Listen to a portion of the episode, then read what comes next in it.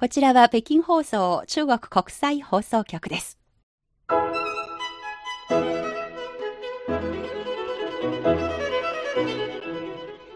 皆さんこんばんは。ハイウェイ北京中国情報ラジオ火曜日2時間目の CRI インタビュー。ご案内の王正円です。各種様々な業界で活躍されている方たちにじっくりとお話を伺うこのコーナー。今回は毎月最終週にお送りするシリーズ企画。日本の自治体職員在中国ジャーヨーのコーナーです。今月は北京でのバイトという観光を PR する行事に参加するために上海からお越しのこの方においていただきました。欢迎欢迎。あの、大阪市上海事務所所長の的場と申します。どうぞよろしくお願いします。こちらこそよろしくお願いいたします。まもなく大阪で、えー、37の国や国際機関の首脳や代表者が集まって、世界のグローバルガバナンスのことを議論する G20 サミットが開催されます。まあ世界から注目されている大阪から今回はお客さんをお迎えしています。バイトというイベント、どのようなイベントだったのですか？えっ、とですね、まあ、私はあの、クリア北京事務所が出展するあのええジャパンブースにですね、えええーの大阪市としてあの出展させていただきました。はい。はい、私はあの大阪市はあの一昨年去年とですね3年連続で出展させていただいているんですけども、はい。もうすごい人です、うんで。して、えええー来場者の反応も良くて手応えが良かったんですね。すごい手応えが良かったと思ってます。あはいあの週末でしたら、まあ、すごい人来るのかなと思ってたんですけども、はいちょっと不安だったんですが、ええ平日にもかかわらずたくさんの方がおいでいただきまして、ええすごい手応えがあったと感じてます。パンフレットもすぐなくなりました。それは嬉しいことですよね。はいさて G20 まもなく的場さんのふるさとで開催されるんですけれども、大阪人としてどういうふうに感じていらっしゃいますか、まあ、あの世界中がですねあの大阪を注目する時ですのでええあの大阪の良さをですね世界中の方にアピールできる絶好の機会だと思っていますしええ。各国首脳ですとか政府関係者ですとか海外メディア約3万人の方が大阪に来られるとおお、。3万人ですね。は、はいいという。ことで、まあ、大きな経済効果も期待しています。はい。まあ、また現場からのリポートをこのラジオでもお伝えしてまいりたいと思います。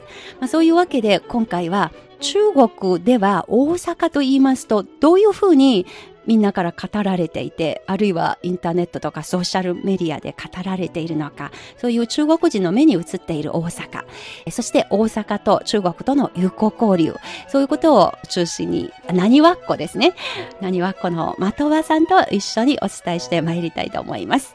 それでは本題に入る前に、まずは的場さんのプロフィールをご紹介します。的場正信さん、大阪市上海事務所所長。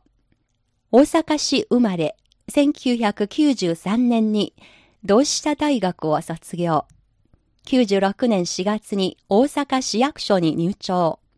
東京事務所担当係長、制作企画室報道担当課長代理などを経て、2017年3月から大阪市上海事務所所長として赴任。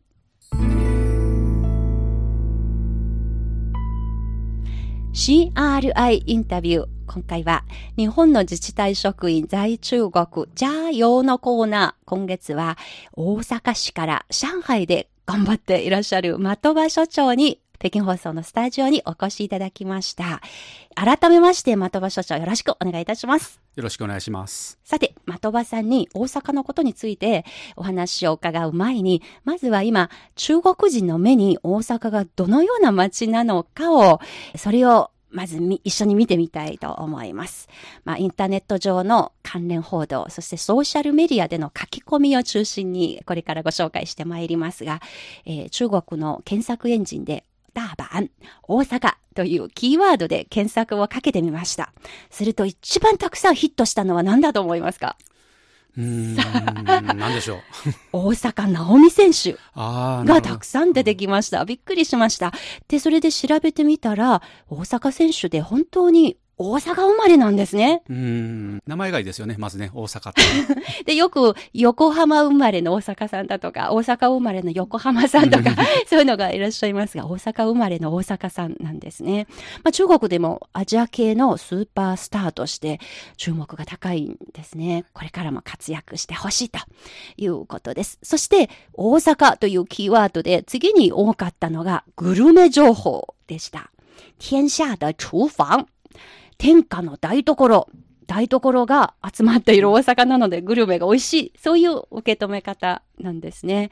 だから大阪にもし行くとなれば、どこへ何を食べに行けばよいのかという記事がものすごく多かったんですね。グルメの街。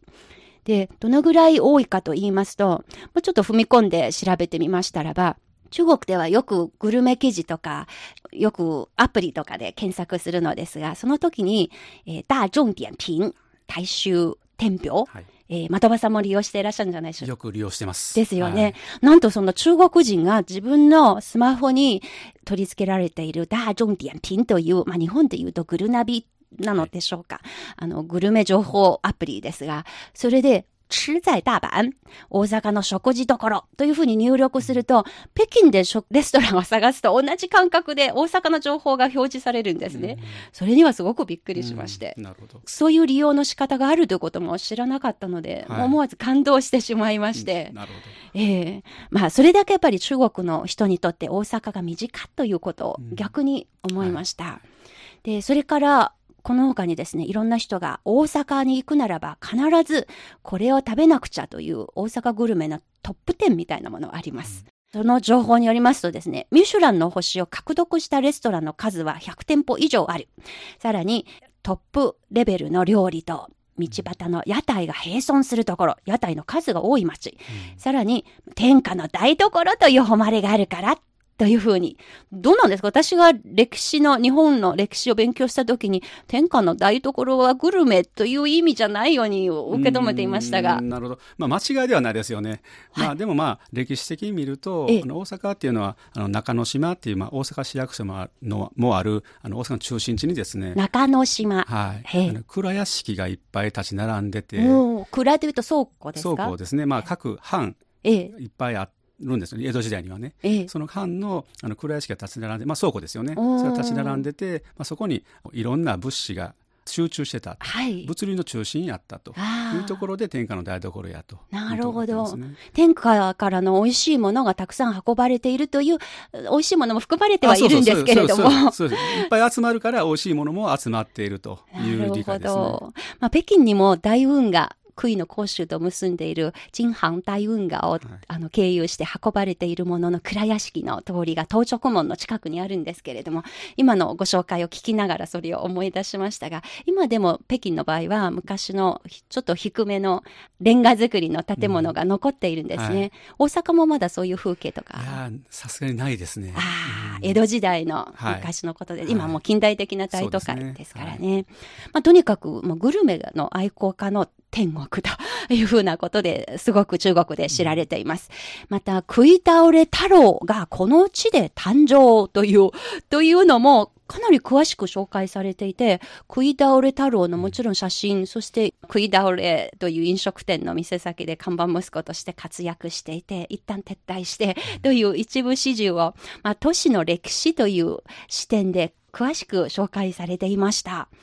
食い倒れ太郎、何はこの的場さんにも親しみあるのですか？まあ、あの、食い倒れ太郎ったら、やっぱり大阪の象徴的な存在であるとは思いますが、ええまあ、私はそんなになんか、あの、一回撤退されたこともあって、あんまりなかなか馴染みはないですね。ああ、うん、なるほどね。うん、まあ、中国の人がやっぱり大阪の美味しさを代表するというイメージキャラクターとして覚えられていて、うん、逆にわかりやすいという面があるかもしれないですね。はい、で、それからですね、大阪は何よりもやっぱり万博誘致に成功したというのも中国でかなり報道されていました。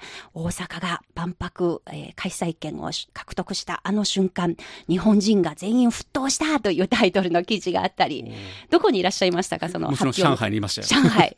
どんな気持ちでしたか？やっぱりあの、私もテレビでずっと見てたんですけど、ネットとか、なかなか通じなくてですね、みんな見てるんか知らないですけど、で、私の知り合いから、はい、あの、WeChat 送られてきまして。はいはい、あ、そうですか、えー、日本から？日本からです。おそうですか。ちょうど大阪に出張している、上海に駐在している方から送られてきまして。ああ、すごいことになったよと、そうそう。大阪万博開催決定。送られてきまして、えー、やっぱり私もあの中国でいろんな万博のプロモーションやってましたから、もうやったっていう気持ちですね。ああ、よかったですね。あの中国のこの記事の中ではですね、世耕大臣の話の引用として、大阪市には1124店舗のお寿司が食べる店があると。ぜひ大阪でデートしようよ。ということも報道されていて、寿司屋さん多いん町ですか？うんそうですね。私の友人も寿司屋を経営してますし、はい、私の住んでる町にもいろんな美味しい寿司屋さんがあってみんな中国人の方も含めてすごい行列できてます、ええ、なるほど、うん、まあこういうグルメの街の他にですねあの大阪ってどんな街で分かりやすく説明するための記事他にもいろいろ見られましてその中で経済力は中国のどの都市に相当するのかという視点の分析もとっても分かりやすかったです。細かく数字が出てきました。伝えられたところによりますと、日本大阪市の年間 GDP は1863億ドル。人民元だと1兆2500億元相当です。このレベルなら中国国内のどの都市に相当するのかということで、実は北京、上海、広州、深センの GDP がいずれも2兆ドル超えていたんですね。だから中国のいわゆる一線都市のレベルには及ばないのが大阪。ただし、ただしですよ。一人平均に計算すれば、大阪の一人平均の GDP は6万9000ドル。人民元に換算すれば46万元。一方、北京の一人平均の GDP12.9 万元。大阪にはるかに及ばないのが今の大阪と中国の実力の差ですよという伝え方。これもとてもわかりやすかったですね。まあ、ある意味中国と日本そのものの経済格差の表れでもあるのですが、やっぱりその経済とかグルメだけじゃなく、大阪の人間性が、大阪人の豊かな人間性もすごく中国で話題になってます。例えば、こういうタイトル面白かったんですね。大阪。最も日本らしくない日本の都市。褒めてんのかけ出してんのか。まあ、とにかくそういうイメージで大きな見出しで記事がありました。あの、色彩が豊富で、あと皆さんとっても情熱的な人が多いと。うん、なので日本人らしくないよと、そういう、記事ではいい意味で褒めています。次が面白かったんです。スポーツのファンの皆さんが、応援チームが優勝すれば川に飛び込む都市が大阪なんですと。これは当たっていますね。当たってますね。ただ私もすごい気持ちはよくわかりますね。おお、えー、飛びたいぐらい、えー、飛び込みたいです。ただ、あの、私も大阪市の職員として言えば、えー、あの、道頓堀ぐらいに飛び飛び込むのは危ないので、ちょっとやめていただきたいと思います。冷静と情熱の間 ですね。気持ちはすごいよくわかります。はい、で、あの、これに関連してですね、大阪で電車に乗れば、皆さんいつも楽しくおしゃべりしている声が聞こえると。つまり含みとしては他の日本の都市に乗った時には電車の中は静かですよ。どうなんでしょうね。どうなんでしょうね。それからですね、大阪の人がお笑いが好きです。面白いこと、これが大阪人の求めている究極の目標です。毎日とにかく大阪でテレビをつければお笑い芸人が活躍している。どうでしょう？なんかそれは違うと思う。違うんですか？それはちょっと偏見のような気がするな。そうですか。まあ、イメージですからね。それから大阪人がストレートな人が多い。うん、上司と、えー、先輩、目上の方と一緒にいるときにも冗談を言う。うこれ、これは、多少？違う？人によるな。人にもよる。なるほど。えー、それから、大阪おばさんのことが随分議論されてました。中国も最近中国おばはんということで、あの、いろんなことを議論されてますが、大阪のおばさんの方が服装が派手な服装、うん、細かいところにこだわらない、うん、えー、そして、まあ、とにかく天敵なし というふうに伝えられてます、中国でもですね。ただし、人柄が良くて、正義感にみなぎっていると、うん、そういうふ風なイメージでされています。えー、それから、とにかく、賑やかさと鮮やかさ、これが大阪です。で、対して日本の他の場所は、たとえ繁華街でも地味な色彩が多いんですが、こういうあの鮮やかなところと少し大げさに物事を表現するところが大阪の持ち味ですと。で、言葉がわからなくても大阪なら困らなくていいよと。身振り手振りでお話できるからね。という紹介の仕方ありますね。一番びっくりしたのが、あの、日本の三大祭りの一つは天神祭り。えー、これに関する紹介、大阪で開催される祭り。他の地方の夏祭りは男性が主役。しかし大阪では女性がおみこしを担いでいるのですと。女性が主役な祭り。うん、そうですね。それギャルみこしって言ってギャルみこし、はい、毎年7月23日になったらあのギャルギャルみこしがですね天神橋商店街をずっと練り歩くと大阪の風物詩になってますギャルというと若い女性が担ぐんですか？多分20代やと思いますよ。あ、そうですか。お的場さんもこの天神祭りはやっぱり夏の到来。そうですね。もう私はあの天神祭りが開催される天神橋商店街にあの家もありましたし、あ、そうですか。えー、あの親もあの店を出してましたので、やっぱり商売の街のそうなんです。そういう生まれですね。はいえー、子供の時の思い出の中に必ず。そうですね。あの子供の時はもういつもあの天神祭りに参加して太鼓を叩いていました。あ、そうですか、はい。じゃあもう本当に馴染みがあるお祭りですね。すねはい、この中国語の紹介によりますと、えー、おみこしの重さが200キロもあると。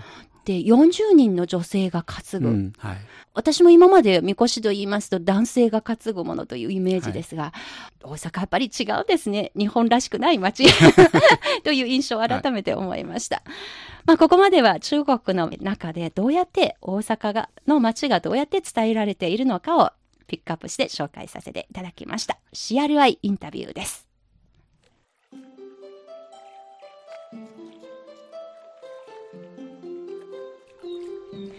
CRI インタビュー。今回は大阪市上海事務所の的場正信所長に北京放送のスタジオにおいでいただきました。ここから話題を変えて、大阪と中国各地との友好交流について、的場所長にお話を伺いますが、どうなんですか大阪市と中国各地との交流。ずいぶん盛んに行われているというイメージがありますそうですね。あの大阪市とあの上海市があの友好都市でして、はい、あの上海市とはあの日中国交正常化の2年後ですね。ええ、1974年にえっ、ー、と友好都市提携を締結いたしました。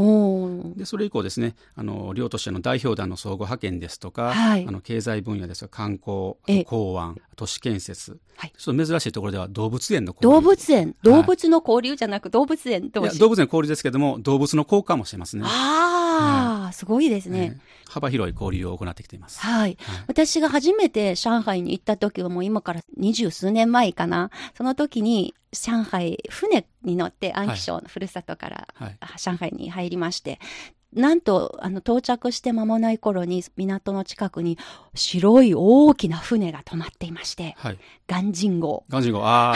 止まってて、綺麗と思いまして、はい、ガンジンという文字がもうすごく印象に残りまして、はい、大阪からそうです。だったんですね。今は新ガンジン号になってますけども。新ガンジン号。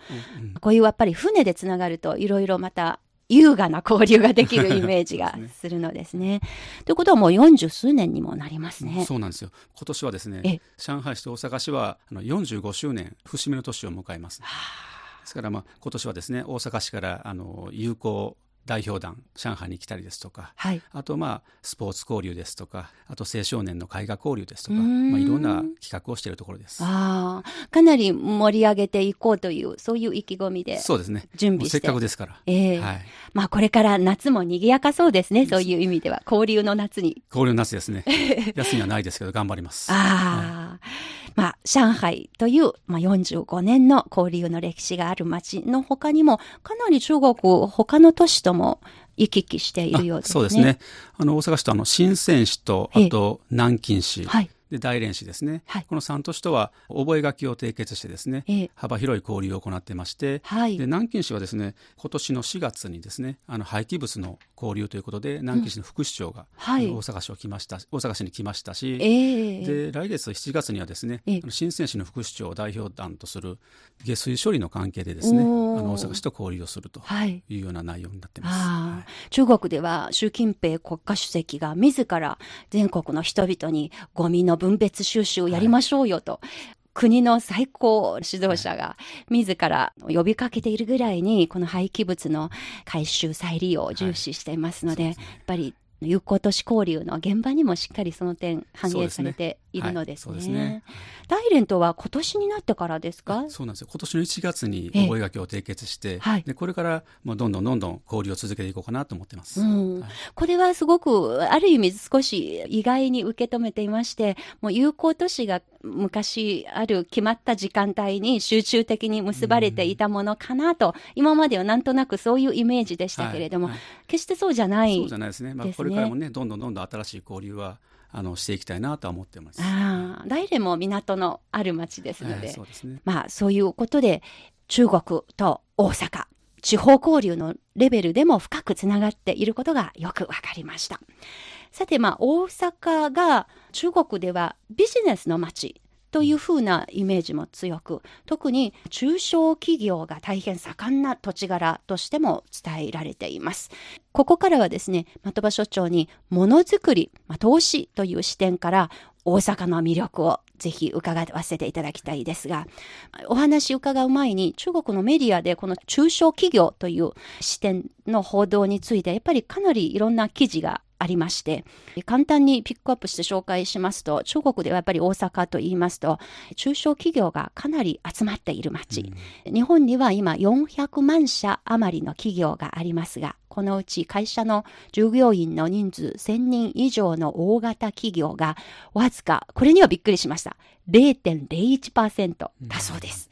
で、このうちスタッフの人数10人以下の零細美型企業、これが日本の戦後にはかなりの数で現れていて、その中から世界一流企業になっているところもあれば、一部の零細企業が小さくて美しさを検知して、つまりもう規模が小さくていいんだ。自分の美学がありまして、ずっとそのままの規模を維持している企業。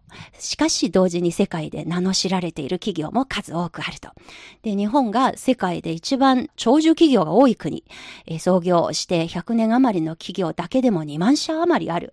というまず全般的な紹介があって、その下にですね、大阪市の面積は日本の全国の面積の0.1%、ですけれども、まあ、人口も第3位ですが、しかし就業者の人数、企業の数、日本のナンバー2です。電気、製薬、食品、科学、ケミストリーですね、金融など数多くの産業が集積しています。で、そこから中国人にとって馴染みの深い松下、パナソニックと産業など世界的によく知られている大企業みんな大阪が発祥の地ですと、ものづくり製造業が大阪の変わらない主戦率という紹介の仕方でかなり好意的に見られていますね。やっぱり大阪地域における中小企業の数9割以上。というふうな、すごく製造業として魅力的な地方だというイメージ、かなり色濃く伝えられているのがあります、はい、その点いかがでしょうか、うん、そうですね。大阪っていうのはあのパナソニックですとかねあのサントリーとかあの大阪が発祥の地となっている世界的な企業。これも多いんですけども、はい、まあ、大阪にはあのローカルあのグローバル企業のほかにですね、はい、あの40万社以上のあの中小企業が集積して40万社以上、はい、すごい数ですね。であの大阪のあの全生産量の60%を占めてると GDP の6割以上が中小企業で支えられている、はい。はいでこの大阪の中小企業の中にはですねこの世界市場で高いシェアを占めているところもあるんですよね。どういった産業が特にえーとね、そこで、まあ、有名なところでは美容のあの椅子とかですね椅子？椅子。美容室の椅子。あ、はいはい、美容室で使ってる椅子。はいはいはい。高いシェアを占めているところがありましてね。ああそうですか、はい、それが中小で作られて。それは中小企業なんですよね。そうですそこはもう世界ですごい大きなシェアを占めている会社がありますよね。ああなるほどなるほど、うん、だからそういったあの高い技術力を持った中小企業が産業基盤を支えているというのが大阪の特徴になってます。はあ、本当に中国もあの民間企業が最近は改革開放の中でたくさん現れていますが、うん、あの、みんなやっぱり大きくなりたいというのがありますが、しかし小さいながら世界的に名の知れるような企業になるにはどうすればいいのか、うん、ある意味これ中国人の一つは発想に少ない、うん、もう一つはそれが成功するのがあの難しいということもあの覚悟してますので、かなり大阪の中小企業の発展をとても羨ましく思っている面もあると思いますね。まあ、こういう投資先、あるいは中国から大阪への人物、投資の呼び込みというのも、もしかして、的場所長のお仕事の一部ですか？あもちろんです。あの、大阪市上海事務所の主要な業務が、人物、投資を大阪に呼び込むということですんで、ええ、企業誘致というのは、上海事務所の主要な業務の一つとなってます。まあ、あの、大阪の投資環境をちょっと説明するとですね、はい、まあ、あの、大阪をあの中心とする関西エリアっていうのがあるんですよね。ええ、そこはもうその GDP、あのいきなり総生産っていうのは、他の国の一国と相当するような大きなあの GDP を抱えてまして、大体まあスイスと同じだと言われています。ええ、で、そんだけ大きな経済圏を持ってながらもですね、はい、東京に比べてあの安価なコストあ、そうですかそれであの進出できるんですよね。で例えば、あの、オフィスの賃料でしたら、まあ、東京に比べて約4割も低いですし、人件費も約14%低いというところですね。で、もう一個言いたいのは、あの、えー、関空、関西国際空港ですよね。はい。そこからあの、中国各都市、36都市への直通のフライト、ダイレクトフライトがありますんで。すごいですね。えー、36都市と直行便で。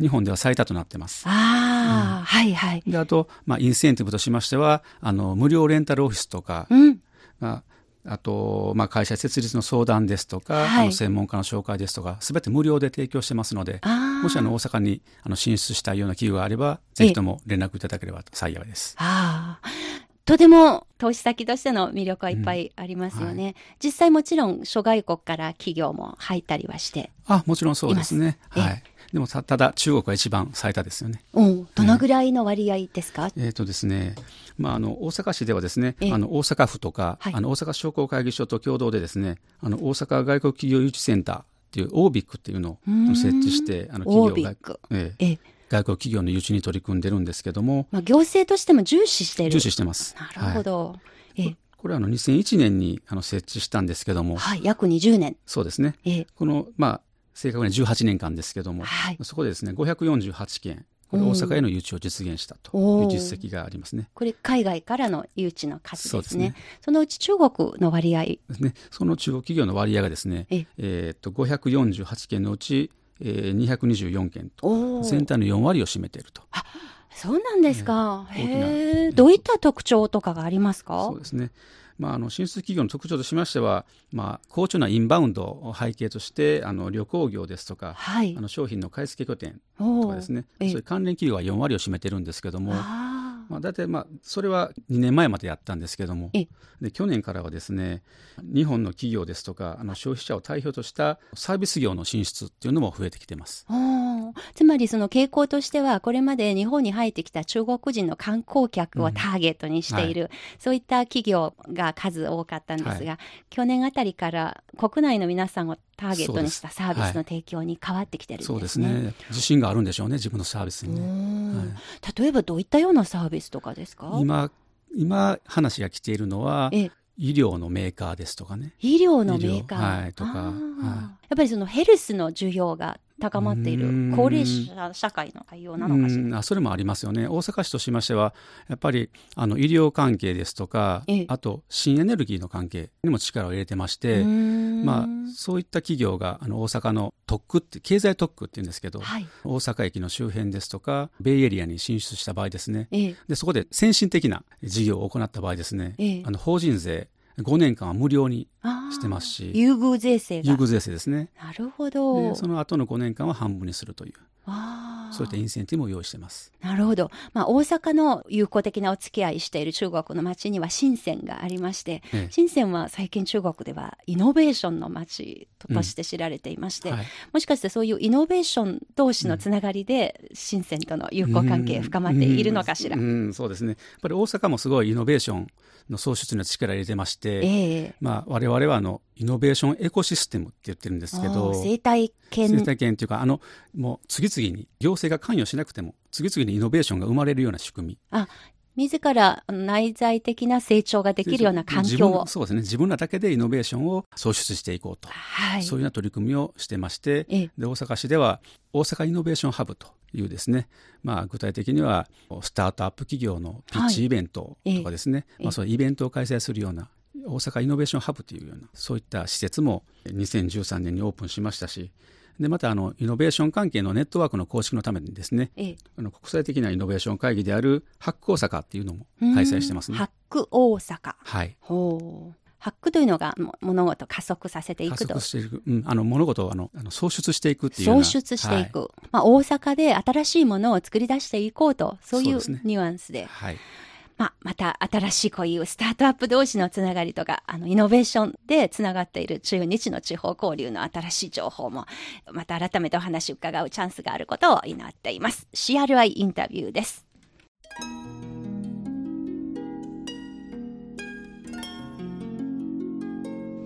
CRI インタビュー日本の自治体職員の皆さんにお話を伺うシリーズコーナー。今月は大阪市上海事務所の的場所長にお話を伺っています。さて、いよいよ大阪が世界から注目されている G20 大阪サミットの開催地という話題ですけれども、2016年の9月に中国の杭の杭州でも G20 のサミットが開かれました。最近、杭州に行ってくるチャンスがありまして、まだ当時の G20 のレガシーとでも言えばいいのでしょうか。街のいろんなところに、とてもいい意味でですね、G20 がこの街に色濃く残したものがあることを実感しました。さて、この G20 大阪サミット、大阪の皆さんがまたどのような気持ちでこの開催に臨んでいらっしゃるのか。ええまあ、もう G20 って言いましたらやっぱり世界最高峰の国際会議ですから、はい、まあ、それが大阪で開催されますんで、ええ、まあ、その市民の皆さんもですね国際政治っていうのをもう肌で感じてもらってですね、え、まあ、国際感覚を養っていただきたいと思いますしで、まあ、あのそのレガシーとのいう面でもですね、G20 のあの主会場、主な会場がインテックス大阪というところなんですけども、インテックス大阪。はい。まあ、会議場ですよね。はい、で、まあ、そこをはじめとしまして、まあ、あの、各国の首脳が訪れた場所がですね、まあ、新たな観光地になることも期待しています。お見学できるようになるんですね。したいですね。なるほど。G20 だけではなく、これから大阪がビッグイベントが結構たくさん開催する予定のようですね。年内にもまた次のイベントがあるんですね。まあ、この6月の G20 大阪サミットを皮切りにですね、はい、今年の9月にはラグビーのワールドカップ、はい、これ開催されますし、あまあ、それを皮切りにですね、まあ、あの2020年の東京オリンピック・パラリンピックを経てですね、えでまあ、2021年のあのワールドマスターズゲームス、ワールド？マスターズゲームス。ななどんな？これねあの30歳以上の方やったら誰でも参加できる障害スポーツの祭典なんですね。障害スポーツというと一生涯かけてずっとできるライフワークとフワークとしてスポーツを楽しみましょうと。つまりその厳しい予選とかをくぐり抜けなくても誰でも参加できる。誰でも参加できる。ただその開催要項というのはですね、今年の11月にあの発表される予定なんですよね。まだ準備段階。準備段階なんですね。うん、でもアイディアとしてはいいんですよね。いいですよね。えー、えー、あのスポーツが苦手な人、あるいは趣味ですけれども、うん、世界的なレベルには難しいので大会は無理だという人も、そういう意味では参加できる。できると思います。はい。ぜひとも皆さんに参加いただきたいと思ってます。なかなか革新的な試みじゃないでしょうか。なるほど。それ以外に何よりも、さっきも少し伝えましたが、万博。そうなんですよ。2025年大阪・関西万博。はい。6年後。6年後。はい。この前の万博は1970年ですね。的場さんは生まれ生まれた年ですね。生まれた年。はい。じゃあもう、その時の思い出はもちろん無理ですね。あの、母親のお腹の中に入ってましたんで。ちょっと思い出せないですね。ただ、お父さんお母さんとかは？ええ、私がよく聞いたのは、父はもう、よく行ってたということは聞いてますね。店が忙しくても、あの、万博に行ったというのを母から聞いてます。うんまだお父様お若かった頃ですものね。ええー、そう、その時は若かったですね。うん、多分、すごくおしゃれなところに行けるので、行っているのかしらと、まあ、私、上海万博の感覚を思い出しましたので、うん、やっぱり2回、2、3回ぐらい北京から行きましたけれども、えー、すごく新鮮に感じている、未だに覚えてますね。大阪は水の都というトンネルの、はい、あの、あその、ね、パビリオンがあったり、えー、イギリスだとすれば種の、もうハリネズミのような四角い針ばっかりの、その一個一個の針の先にですね、種が一個生えてるような、そういう発想すらできないような、あの、パビリオンがいっぱいあって、とても魅力的な多分もしかしたらお父様がそういうセンスで行かれたのかな、ね、またチャンスがあればぜひどういう感覚であんなにたくさん行ってきたのか 聞いてみていただければと思いますが、ね。はい、万博の開催地はどの辺になりますか？えっとですね、大阪のあのベイエリアになるんですけども、あの人工島に夢島っていうところありまして、夢島。またちょっと埋め立ててる最中なんですけどもね。あ、今から造成するわけですね。まあ、あの、半分ぐらい埋め立ててるんですけどね。はい。えまあ、そこで、あの、開催する予定になっています。はい、今のところ、その大阪万博はどのような万博を目指すということになっていますか、えっ、ー、とですね、万博のテーマなんですけども、はい、の命輝く未来社会のデザインと。いいですね。ねテーマとしまして、はい、あの、命や健康を軸にですね、あの、幅広いビジョンを示して、人類の課題解決につなげていくと。いうことを目的としております。命輝く未来社会のデザイン。一番必要としているキーワードですね。はい、特に長寿社会とかになりますと。はい、入場者数の想定はですね、2800万人を想定してまして、はい、えっ、と、会場の建設費も1250億円を見込んでいるところです。経済効果はあの2兆円と試算されてまして、えー、あの2020年に東京オリンピック・パラリンピックあるんですけども、はい、その後のですねあの日本の成長のあの起爆剤として、えー、あの期待されてます。うん。まあ、どういう江戸時代から天下の台所として知られている大阪新しい街づくりに向かっていろんな新しいチャレンジをしている、うん、そういう様子が的場さんの紹介を通してとってもよく伝わりました。うんもっともっとたくさん大阪の魅力について、えー、そして観光業が最近非常に注目されている大阪の観光の魅力など、まだまだお話を伺うことがありますので、今週はこのぐらいで時間に、そろそろ時間になってしまいますが、ぜひ来月も引き続き、的場所長、よろしくお願いいたします。あの、今回だけではですね、あの、語り尽くせませんので、はい、また来月よろしくお願いします。はい。大阪の言葉で言いますと、毎度、ありがとうございますですか？あ、毎度。ぜひ来月も毎度。ということで、CRI インタビューの日本の自治体職員在中国ジャーヨのコーナー、上海から大阪のお客さんをお迎えしてお話を伺ってまいりました。的場所長、来月もよろしくお願いいたします。よろしくお願いします。ここまでのご案内は私、大正円でした。それでは、的場さん一緒にリスナーの皆さんにお別れの挨拶をしましょう。一、二、三。また聞いてや。再见。再见。